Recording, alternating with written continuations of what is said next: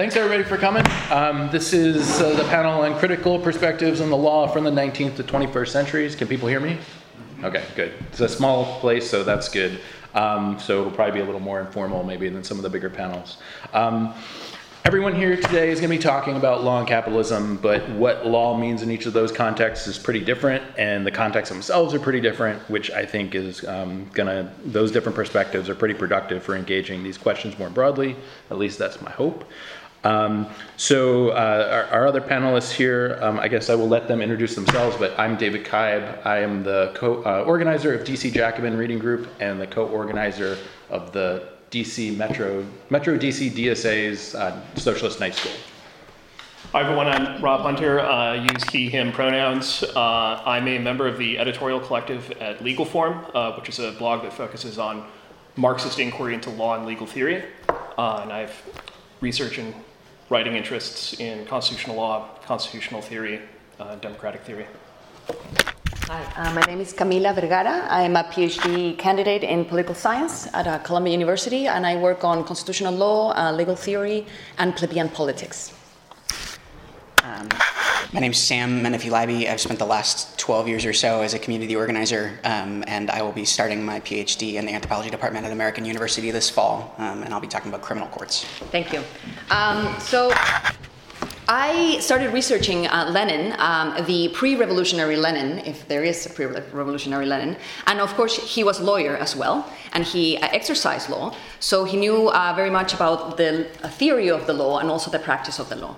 So uh, there were two, he writes in Siberia while he was exiled, uh, two uh, pamphlets, on one on the law on fines, which was in uh, eighteen eighty-six, and the law on schedules and overtime and holidays, uh, which was uh, written in eighteen ninety-seven. And uh, he, first of all, the, the, he, the, the first uh, insight that he uh, puts forward is that the origin of the law is always political action. So he traces the, these two laws to two uh, workers' revolts in mills, one in, um, in one of the provinces in, in, in Russia, the other were in, in Saint Petersburg, and they were so um, uh, so violent, these uh, these, these uh, revolts, that the state had to step in, and therefore was uh, Lenin says was forced to give concessions. However, Lenin says that uh, the problem is that because the law is crafted by the elites, it is very difficult to actually um, see it as Um, protecting the workers. And he says that is the impossibility of having a proletariat law within the, uh, the structure of production that predominates in Russia at that moment. But I would like to make the argument that the, the and, and something that uh, Pashukanis also talks about in nineteen twenty-nine, that proletariat law is just an oxymoron. It cannot be done as it is conceived, as the law as it is conceived within our system. Um, so, um, Lenin first says that basically law, any labor law, which is the most proletariat law of all law, supposedly, um, is the origin is called class struggle, and the interpretation of the law is also based on class struggle. We cannot just, the interpretation is always part of uh, uh, the, the, the struggle between the employers and the workers, but also the enforcement. And he says, therefore, in order to have any law that works semi-well, you need to have the uh, pressure of the workers in the interpretation of the law and the enforcement of the law. If not, the law is just a paper and it's just useless. And he says it's a very common uh, practice. Um, uh, the, and he says basically that the law cannot be proletariat because the law cannot be emancipatory of the working class. It only regulates exploitation. And this regulation of exploitation is never based on the demands of the workers, but on the demands of capital and production. It's always crafted in order to uh, allow the worker to um, uh, in, uh, contribute to the production uh, cycle. Um, and therefore, the law is a way of legally subordinating the workers. That doesn't mean that before they were not subordinated, but the subordination was social, was material only. And when the state steps in and starts regulating, what it does, it gives another form of subordination to the uh, employers, to support, another form of subordinating the employer to uh, the employ, uh, to the employees to the employer. Sorry. So it's a legal subordination that is on top of the material uh, uh, subordination, and therefore it is different.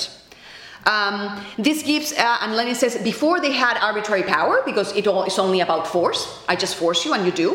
But the law allows it to uh, allows the employer to have arbitrary power on the worker through the law. So it is a legalized arbitrary power. So it's given, it's a, a kind of an extension of the power of the state given to the employer. Uh, and uh, he proves this by, the, by uh, this analysis of fines and overtime. Um, basically, he says fines, uh, that is the, uh, the, the, one of the first laws um, in Russia was um, uh, abolishing uh, nighttime work for uh, children and women, and then a child labor law, and then there were the fine laws, you know, the laws on fines. And there were three grounds for fining workers. One was defective work, giving something that was defective, and therefore the employer would lose money, so therefore they would charge something. Then is absenteeism, which is uh, the, the that you don't go to work, or you go late to work, or you you know to take a, a too long of a break. So therefore, in order, no, your your pay is not withheld, but actually you have to pay a fine. And the other is the maintenance of order, which is kind of the disciplinary um, rules within the, the factory. And today we have like uh, dress codes, you know, hair codes, all types of d- discipline within the industry. Um, and uh, how this legal subordination takes place, uh, argues uh, Lenin, one is the loopholes that the law um, almost uh, explicitly gives to employers. So the idea that you can uh, actually um, uh, tap onto some of the clauses in order to bypass the whole law. So for example, you, can, you do not need the three grounds for fining workers because you have a clause that basically allows you to uh, exert any type of discipline if the industry requires it. Mm-hmm. So therefore, if the industry is in need for the worker to work more, to, you know, uh, to not have breaks, to work twelve hours a day, then you would need you would be forced to it only because of the necessity of the industry. So even the, these very limited grounds of, you know, for for for uh, fines are completely, you know, uh, disregarded uh, by uh, because they don't want to kind of constrain the employer. Because at the end, is you remember that Russia at this point they want uh, industrial production, so they want to be uh, uh, they, they want to step up in the in the international game. So therefore, production is the goal. So uh, the worker needs to be subordinated in order to uh, have this role in the in the production system. And then also you have the material subordination of the worker, because it is the, even if the law is good and can actually regulate and can constrain the employer, it is the lack of enforcement that allows the employer to just bypass the law. And this is kind of a, a problem with, you, he says, the inspectors of the fa- of the of the factories. They're first of all they're very few. And then, because they're very few, they're very bribable, right? The, the, the employer can bribe them, and the and the and the worker has no time for going to the to the inspector to say, "Hey, I've been fined wrongly," for example. And they have uh, no no no money to uh, hire a lawyer, and they have no money to bribe the inspector. So therefore, in the actual material enforcement on the ground, even if the law is great, it is uh, it it allows for the material subordination of the of the of the worker, uh, nevertheless. And then the, the second part of how this material enforcement takes place is through the lack of mechanisms for redress. So, of course, we know that any worker, anyone, anybody that has been wrong can go to the courts.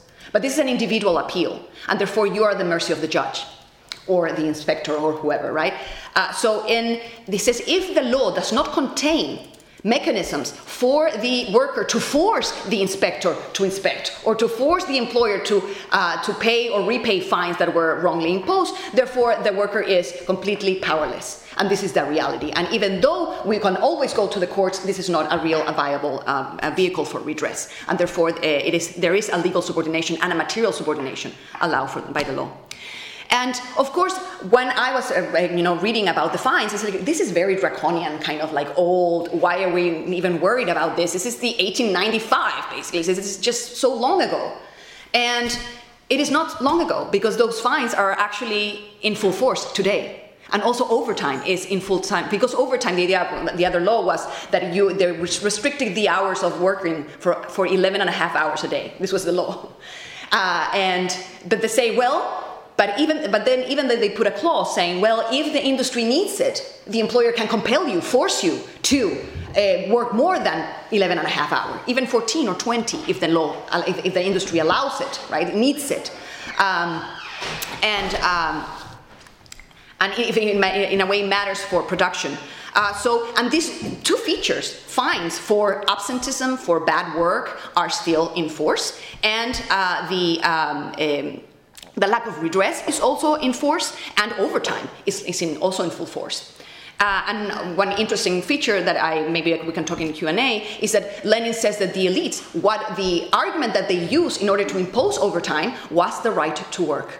How are we going to restrict the right of the worker to work all the hours that she wants? We need to just give them the right. It will be against the freedom of the worker. So this is very interesting because it's very similar to the right to, the right to uh, work laws here, uh, because in a, in a way it is a, a way, we don't want any restrictions, no unions, no, no regulations, because we just want to, the right to work wherever and however we want. Right? It's the individual, autonomous, that needs to you know uh, have that uh, that power.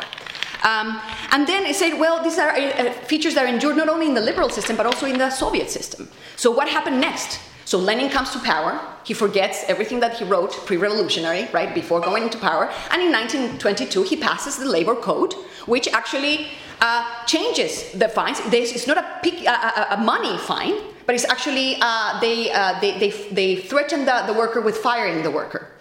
So you could only be absent for three days or six days a month without, you know, a justification. Five years later, it's only three days a month. Then five years later, it's only one day a month. And then it is criminalized. So in nineteen fifty-one, they passed another regulation saying if you are absent from work, you actually could go to jail. And also they forced uh, eviction from housing, because housing is owned by the state, the state owned the production. So everything is owned by the state, so they can actually oppress the workers so much in terms of like the, the, the whole kind of like tentacles of power. So at the end, in the Soviet era, the workers were completely subjected to labor because production was again out on the forefront of the state. So you needed the workers. So you need this compelled, compulsory labor. And today, of course, we don't have compulsory labor. What we have is necessity. People need to work. People need work three jobs to make a living. So it is forced anyway, right? And uh, of course, uh, uh, Lenin makes um, uh, some reference to T H Green, uh, freedom of contract, all the, the idea of uh, the the, uh, the ideology of liberalism, that contracts are agreements among equals, and therefore we need to be free to contract in whatever manner we want, right? And T H Green says no, because at the end, laws are there to uh, uh, uh, help the weak against the, dom- the dominant class, and therefore laws are there, supposedly, and the normative aspect of law is to restrict domination, or to avoid domination. Um, but today in the U S, and many parts in the world, whatever is contracted, whatever is within the contract, agreed among the parts, it's legitimate. Only it could be uh, appealed if it is like there's some anti-discriminatory rules inside about race, religion, national origin, or if you have a discrimination against disabilities, or if you're an anti-union, you cannot, you know, have anti-union rules. But that's it. Everything else goes. Okay, uh, so there's no possibility of exit, not even in the Soviet era, and not even today, because you cannot not work. Like if you're working class for a living, so they're forced. You're forced to work. You're compelled. You're compelled to work. Um, So today, uh, I'm going to bring a couple of examples of how this, uh, law, these enduring features of uh, labor law today are the same. These are the first labor laws in, in Russia, and they're basically the same today. So um, there are a couple of companies that actually um, uh, charge fines for absenteeism. So uh, one of the, one of the, I don't know if you know this uh, app, Handy. It's for cleaning services. So basically, if you're a cleaner, you go to this, you know, platform and you sign a contract with Handy, which is this company, and then they hook you up with, you know, uh, people that want their apartment clean, right? Uh, but they have a long list of fines. So if they are um, uh, late for work, they are charged fifteen dollars, which is one hour of minimum wage.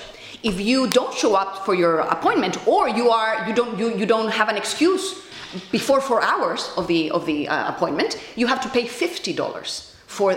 In addition to it, so it's not that it gets away from your paycheck. This basically you need to work for free for three hours, more than three hours, in order to repay your employer. All these fees are inside, right? Uh, this is one, uh, and there's no mechanisms for redress. So the, the terms of employment that I actually went into says they're actually class action. Remember, class action is not an action anymore. You cannot band together with the other cleaners that actually there are one hundred cleaners a week coming into this app. So th- you could have a huge class action uh, demand, uh, appeal, and but it's not possible. It's denied within the, the, the, um, the, the contract. And what is the solution for Lenin for all this? How can, what can we do? He says we need to elect, the workers need to elect deputies in order to oversee that these fines or whatever rules are being followed, right? And actually to push back against domination. And of course, this is uh, uh, the, uh, it was not unions were very uh, were not very uh, strong at the moment in Russia, but today we are in a way back to the uh, to the to the union movement here. However, we know that unions tend to be part of the problem sometimes, because unions are tamers of the workers. And in many other, in many, in many, in many of the of the walkouts that have happened in, in teachers and and uh, in the, the student worker movement, unions have been part of the of the of, of the limits for the movement to actually ask for something that is a demand and not actually legalizing what we have, because what the workers want is like, don't oppress me anymore. But when you are in, empowered, you want actually better conditions. You want to fight against oppression, and this the union says this cannot be done.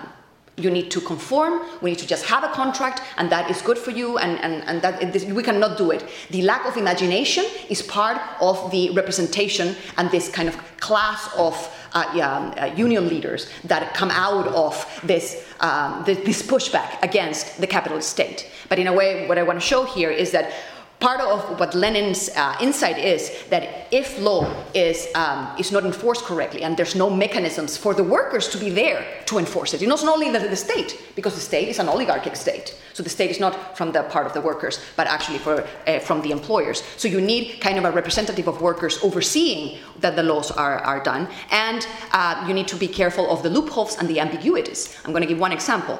So I am a student worker at Columbia. And uh, Columbia doesn't, doesn't uh, they don't, um, we are not under kind of employment um, contractual agreement, even, we, even if we are, uh, because the Columbia doesn't understand us as workers.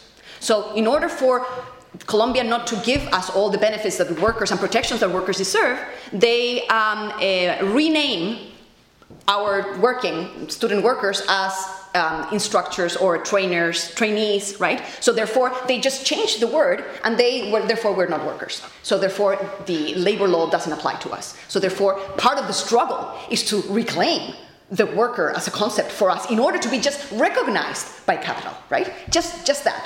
And this is part of the struggle, and it's very disheartening in this, uh, at this point. Thank you.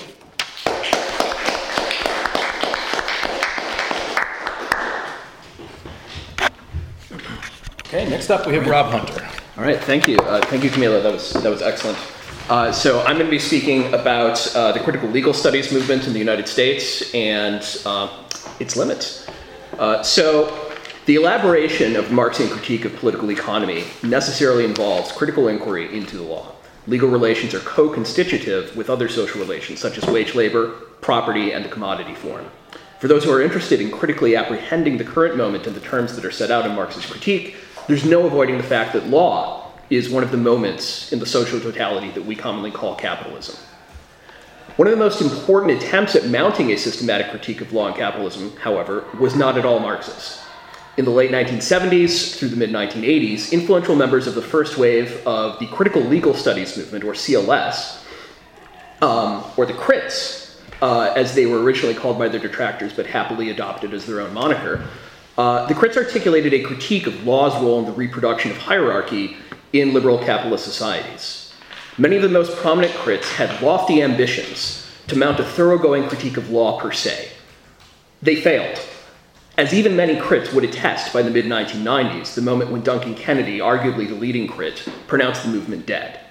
I contend that they failed because they lacked an adequate theory of capital.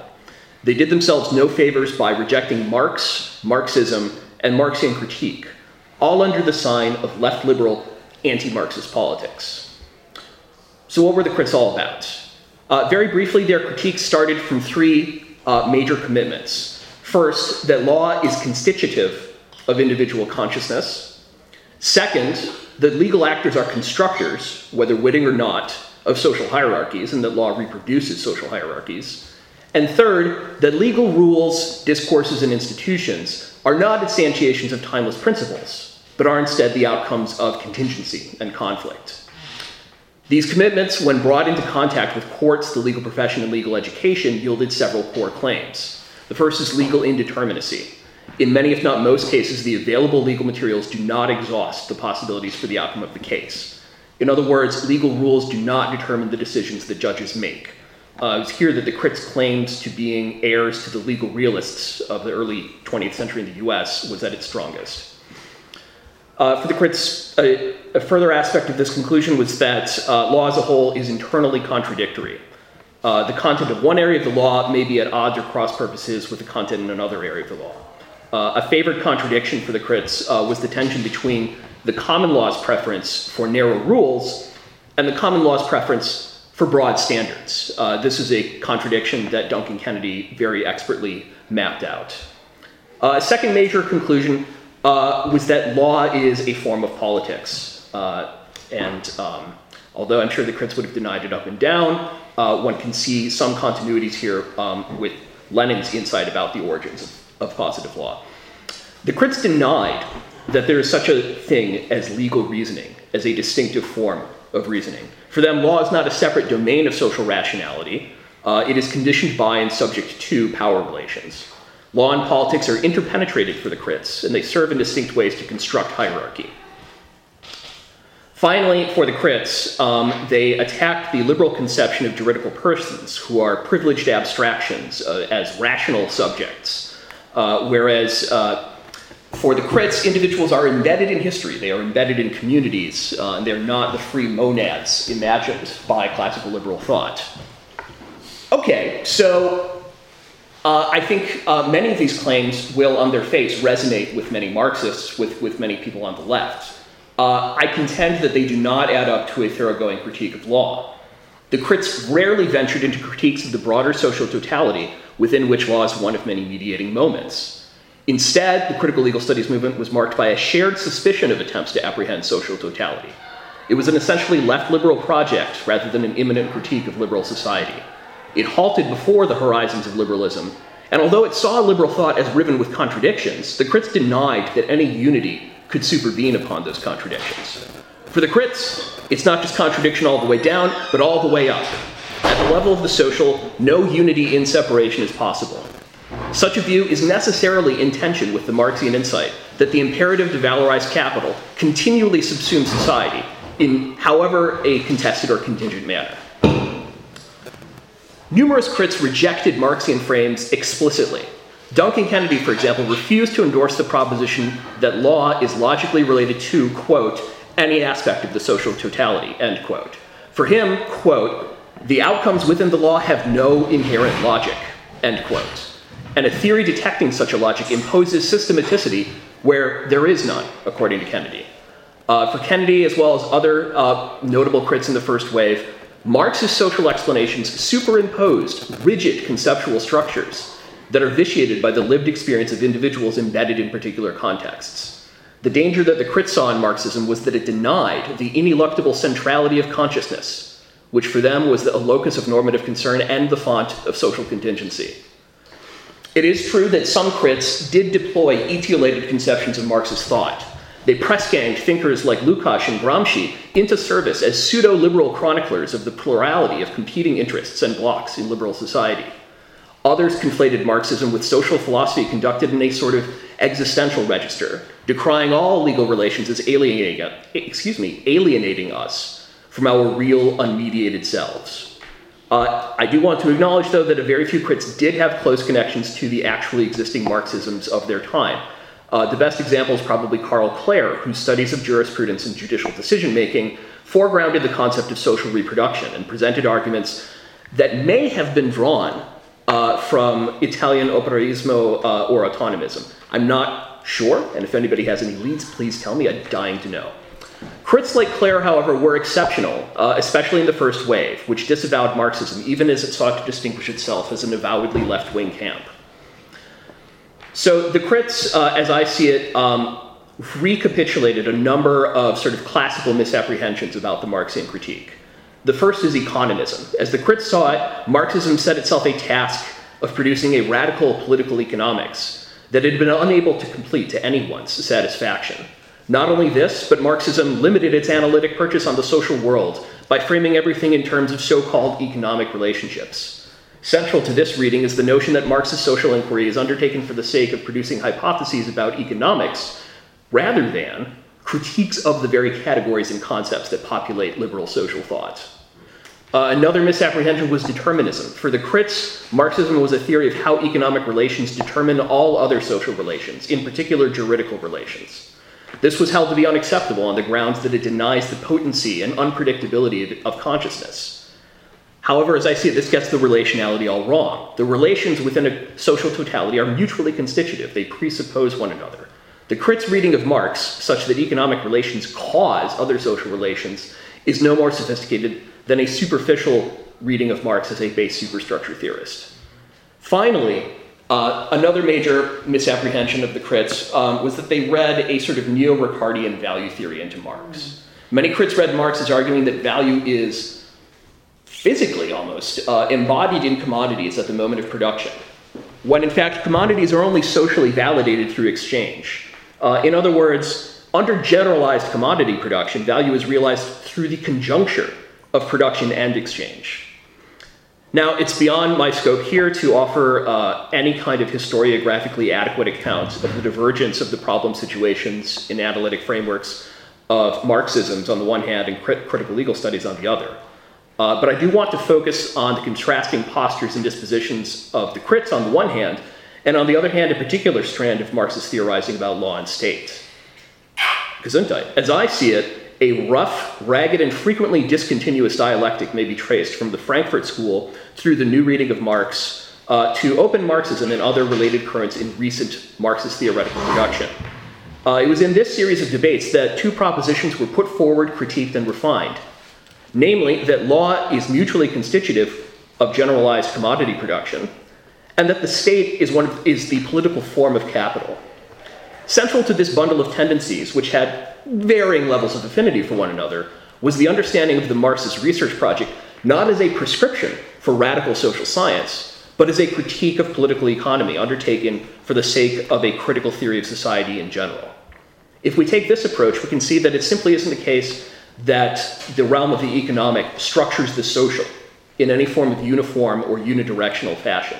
They must be understood as constituting one another, continuously, and yet continuously subject to contestation and contingency as well.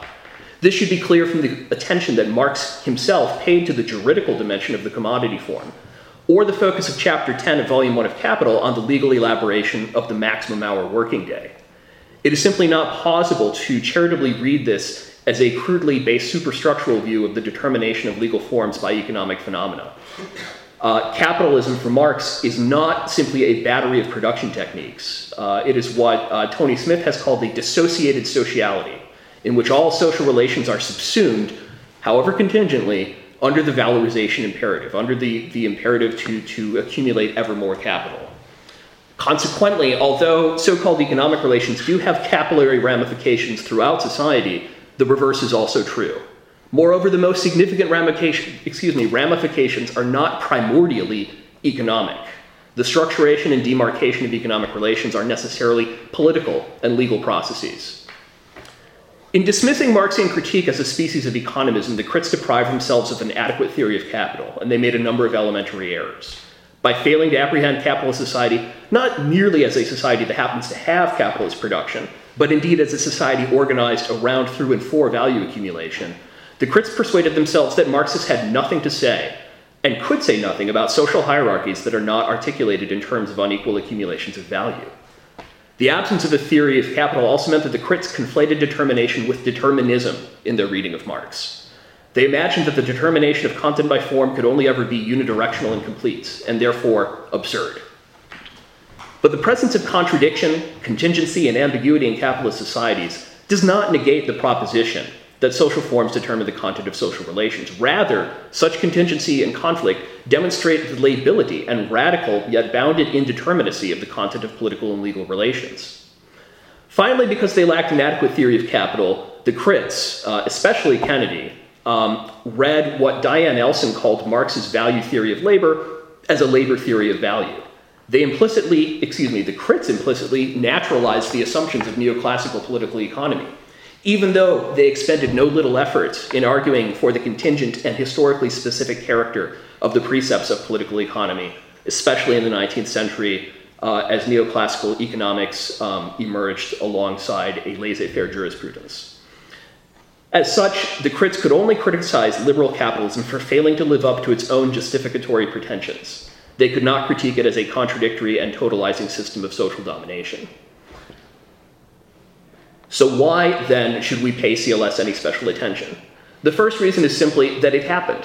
It is the major critique of law that is on offer in American legal discourse, and it's the only one that is likely to have been heard of by even a minority of American lawyers. That critique may appear superficially compatible with Marxian critiques of law, even though it was in the main an anti-Marxist body of thought and not an adequate critical frame. Moreover, the legacy of critical legal studies helps to constitute the specific social matrix in which critical inquiry into law and legality are conducted. If you go to law school in the United States, the only critique of law as such that you are likely to encounter at all will be in the terms of C L S. The history of C L S is sedimented into American legal education. It may be moribund, but important offshoots continue to thrive, such as critical legal history, critical feminist theory, and critical race theory. All of these have continued to ramify down to the present day and continue to inform scholarly in- inquiry into the legal production of difference and domination. And this brings us to a second reason to seriously engage with the crits, which was that they were understood by themselves and their antagonists for having accomplished at least one important task, which was to have dispatched with Marxism as a serious theoretical framework for inquiring into law. The major players in the first wave of C L S understood themselves to be breaking out of an allegedly doomed dialectic between liberalism and Marxism. So critical legal studies was Janus-faced. On the right flank, the crits sought to shock the bourgeois among their colleagues and co-disciplinarians, but they also carefully guarded their left flank. Most crits were either hostile to or unsatisfied with Marxist conceptions of law and state, and it shows. Uh, the C L S critique of law was predicated on inadequate readings of Marxian, Marxian thought and impoverished conceptions of the critique of political economy. Finally, lest I be accused of being too hard on the crits, I do think that their critique was perhaps um, the only one, or perhaps the most viable one, that could be made within the Anglophone legal academy during the years of neoliberal restructuring and the extended denouement of the Cold War. Moreover, the first waivers, uh, especially the more historically inclined among them, did produce valuable work in terms of studying cases, legislation, and doctrine. And these studies must, by necessity, become the interlocutory foundation for the articulation of an extended Marxian critique of law. Also, and this is not a trivial point, the actual historical experience of the crits is instructive. In seeking to articulate a left liberal critique of legal education, jurisprudence, and lawyerly culture, the crits elicited a firestorm of furious denunciations from conservative and centrist colleagues, as well as the censure and opprobrium of journalists and public commentators. Marxists of all stripes are themselves no strangers to artless, bad faith objections, uh, and for this at least, the crits deserve at least some of our sympathy.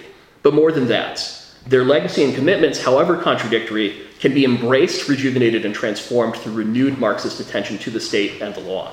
Constitutive elements of capitalism that cannot and should not be ignored or dismissed as having merely secondary importance to the project of Marxist theory. Thank you.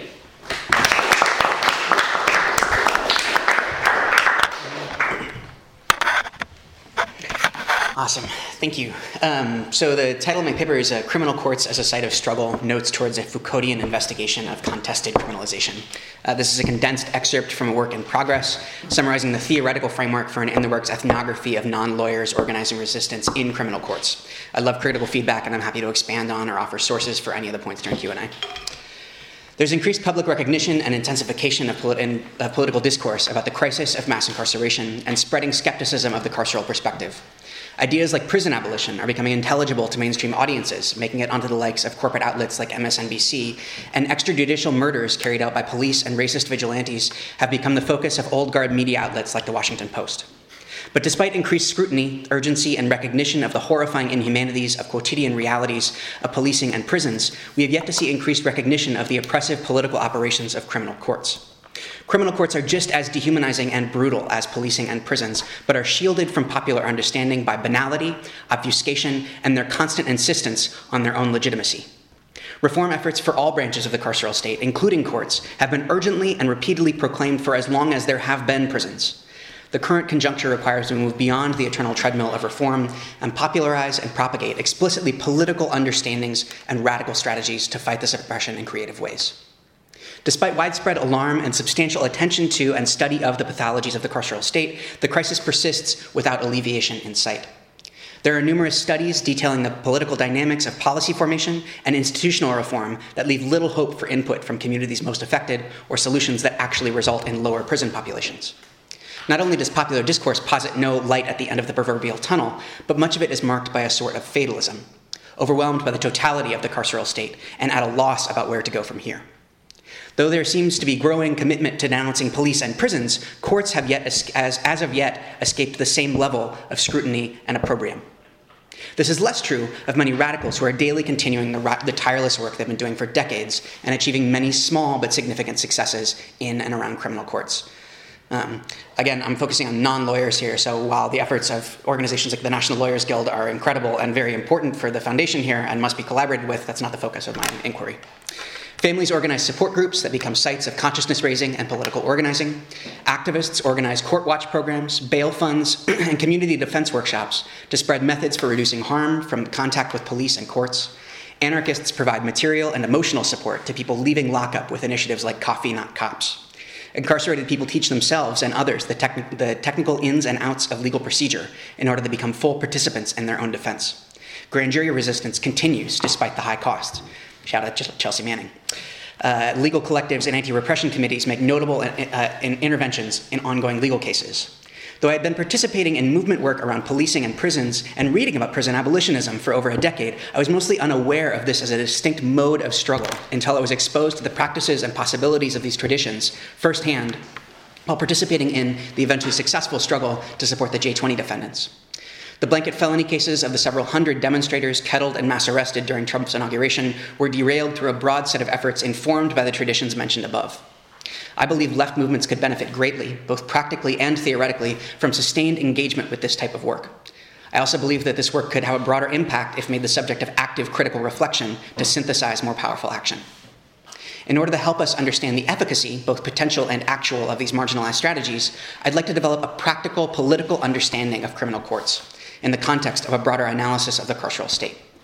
This is to identify and analyze particular practices that create and reproduce mass incarceration, helping us to think collectively and creatively about how to contest strategically vital processes and how to develop communities of resistance to engage in counter practices.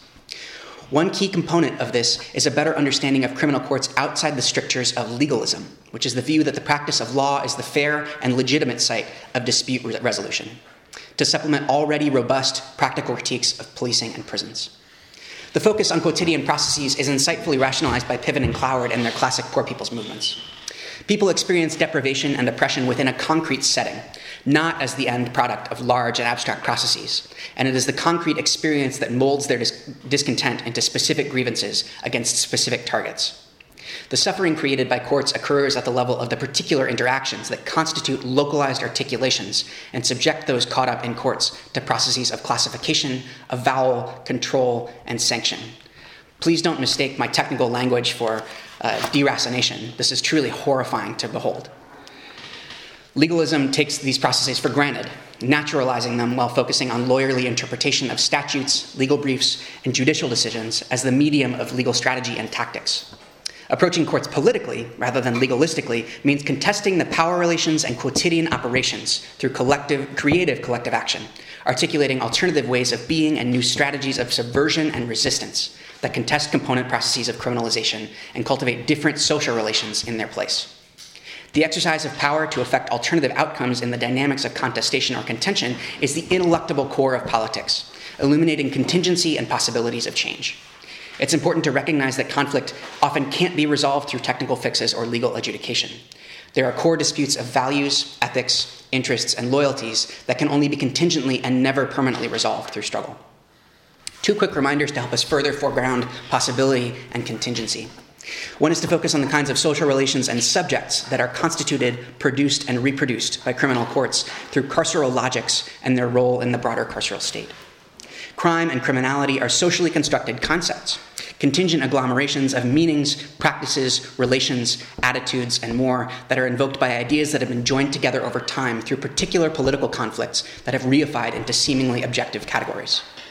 Crime and criminality are often discussed as if they have independent existence, as if they are naturally occurring phenomena with a preordained essence and permanent place in some sort of transcendental moral order. Criminals are often understood as a type of person, metaphysical entities that are fundamentally different than normal people or respectable citizens.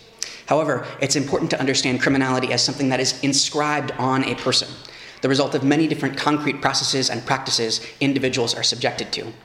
When a person is labeled criminal, there is an entire constellation of behaviors, relations, and sanctions that become associated with that person, putting them on a different social track, often separating that person from their community, and forever changing their lives. Understanding how these social relations are cultivated helps us pinpoint particular processes that we can struggle to resist, subvert, and supersede to fight for more humane and democratic social relations. The second, related point is that it is not inevitable that we put people in cages. This is obvious, but the ubiquity and hegemonically axiomatic nature of caging means we have to struggle to maintain our focus on it. It is not natural that we have police with guns who, perpe who per perpetrate extrajudicial killings of civilians with a regularity and persistence that make them a defining feature of actually existing law enforcement. It is not right or just that ordinary people are subordinated in criminal courts and forced to attempt any influence they may wish to exert through lawyers or officials who may have no affinity, shared frameworks, or practical understandings of their lives. When these things are accepted as an inevitable function of law, as natural or just, that is a slap in the face of people who experience these as constitutive of systems of domination. One way to denaturalize the underlying processes at play is to focus less on mass incarceration itself as the primary object of inquiry, and focus instead on the operations of part of a subset of state institutions often grouped together under the label carceral state, in this case, criminal courts. Countering the daily grind of criminal courts is an urgent task. Every day, courts subjugate and immiserate hundreds of thousands of people across the United States. Drawing on theories of Piven and Cloward and E E Schatzneider to frame the practices of resistance, I argue that an important way to overcome the current impasse is to expand the scope of conflict and encourage the strategic withholding of quiescence or submission in the face of state repression. Though there are many lawyers and legal aid societies focused on pushing back against the carceral state, I stipulate that persistent strategic engagement by lay people has the potential to shift power relations in courts in a way that opens up more expansive possibilities than existing efforts at reform.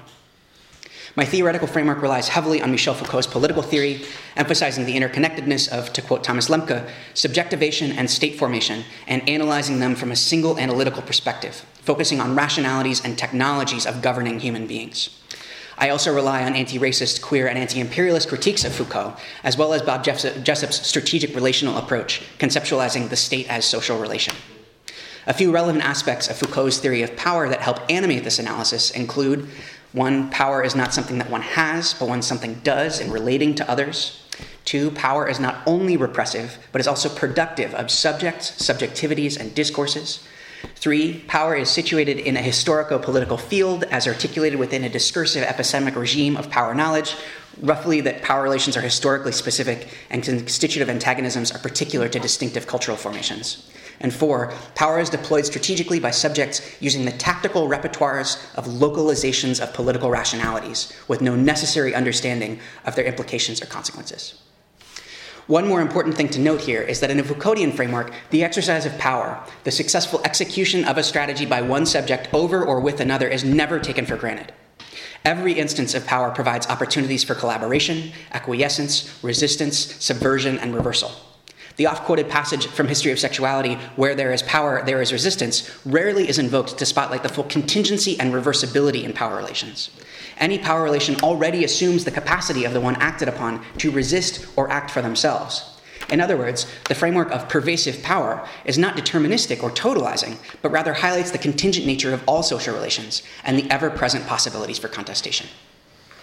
I'd also like to highlight four important characteristics of the carceral state to ground our understanding of criminal courts, each broadly supported by a variety of both academic and activist literatures. The first characteristic is that it is indeed a system of social control, characterized by a deep carceral logic that has intensified in the neoliberal era, uh, variously called neoliberal penality, new penology, governing through crime by various activists and theorists.